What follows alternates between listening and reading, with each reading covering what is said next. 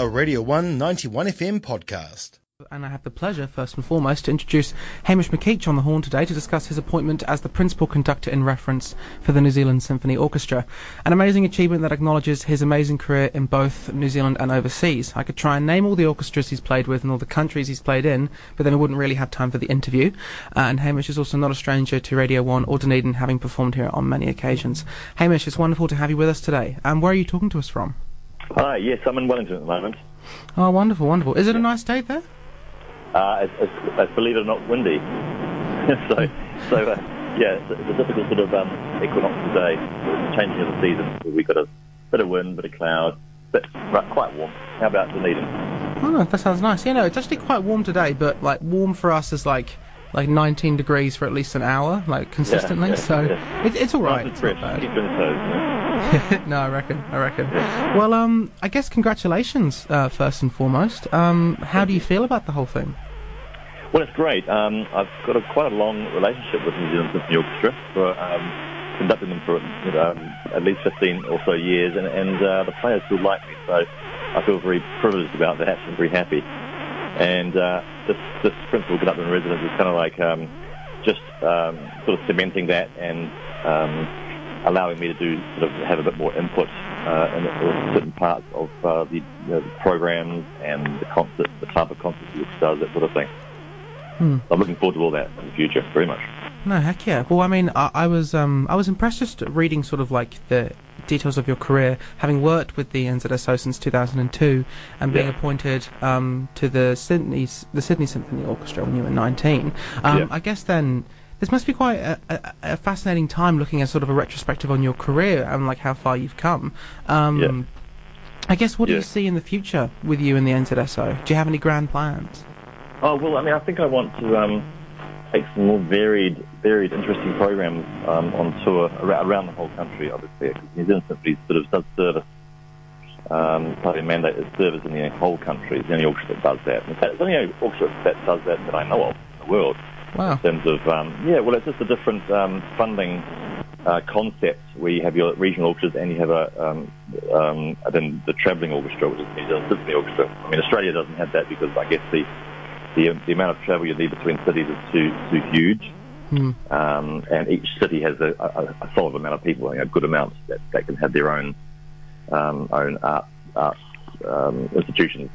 Uh, but New Zealand, of course, spread out, you know, three four million people spread out over the whole whole, whole length of the country is, is a different proposition, um, and and sort of like taking uh, interesting orchestral music to different venues other than town halls, possibly.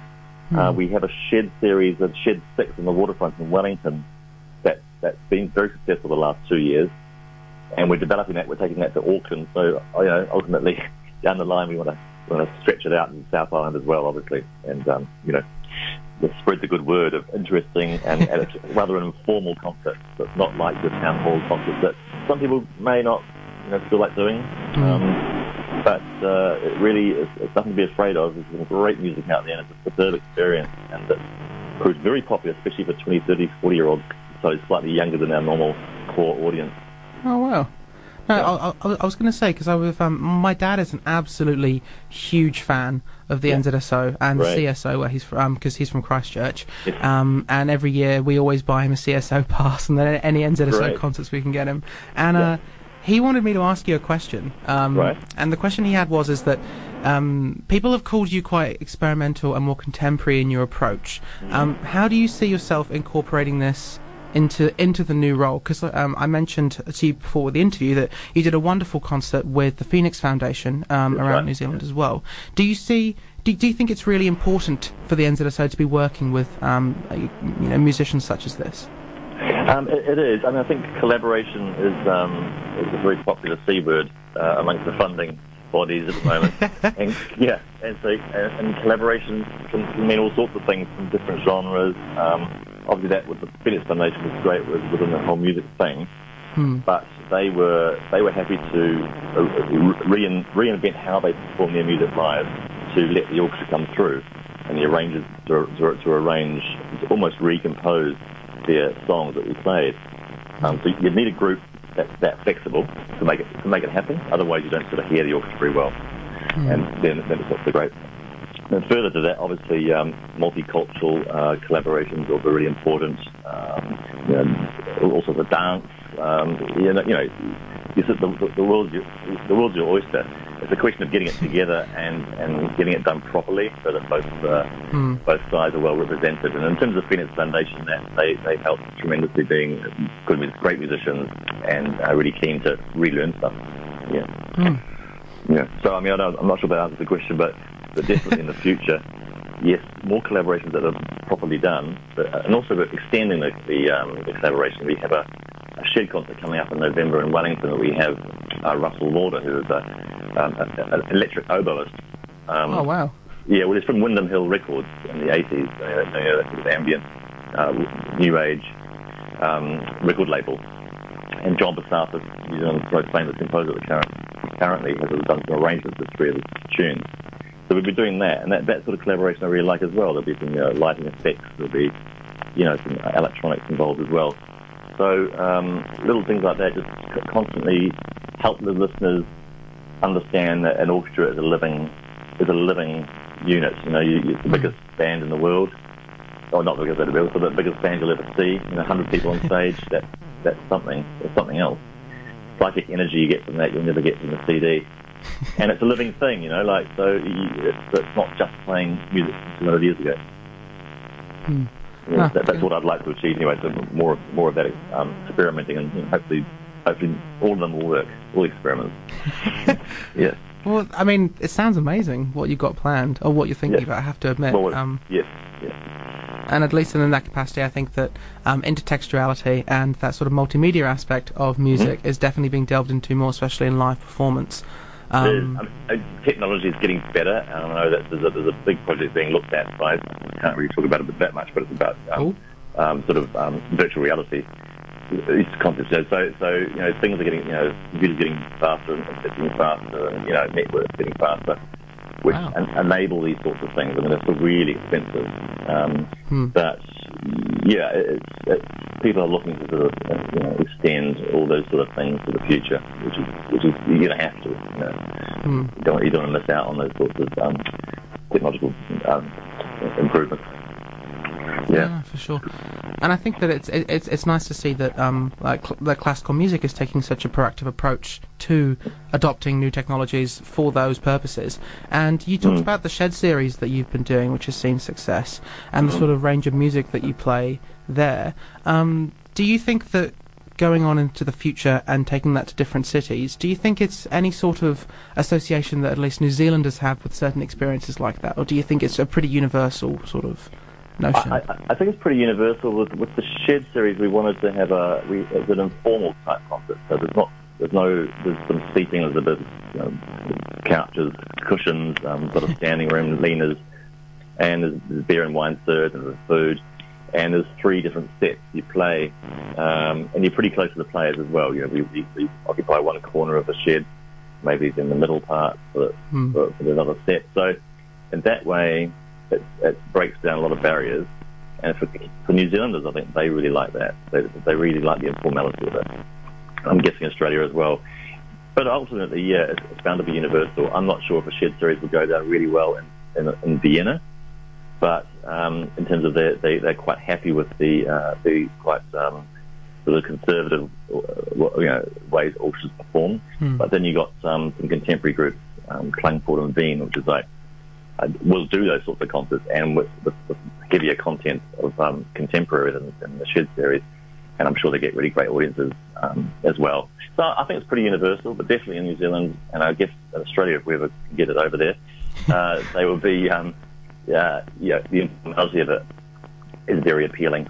Um, you know, there's sort of there's, there's two intervals, so there's three sets, two intervals, people can you know, talk in the interval, and, and you know, people listen to the music while it's being played. It's not background music. Hmm. So, um, and, and you know, it's, and it's, everyone's sort of shut in this room quite close to each other. You can get pretty hot and steamy in there, but it's um, it's really good. Uh, people just really responded very well to it. So, you know, I was happy about that. Yeah. No, that is that is fantastic. I have to Yeah. admit, and um, I, I, I often find myself um, in interviews like this asking questions about the uh, about the artist and their instruments that they've played in the past and how they sort of feel about it now. Um, Yeah. And correct me if I'm wrong, but you played the bassoon.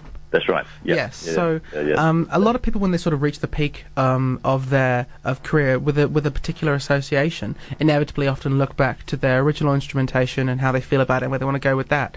Are we going to see a phenomenal solo bassoon album coming out in the future? if so, I'm stoked. Uh, no, well, A, I don't think many people would buy a solo bassoon album. um, but anyway, I it wouldn't be phenomenal. I've lost all my uh, muscle memory around my lips. You know, the embouchure, the holding, know, Ah. Blowing the reed in my fingers. I mean, I haven't really touched it for about 13 and a half years. So, um, no, is the short answer to that. I don't think, I, I, I wouldn't want to put anyone else listening uh, through that listen. Oh, yeah.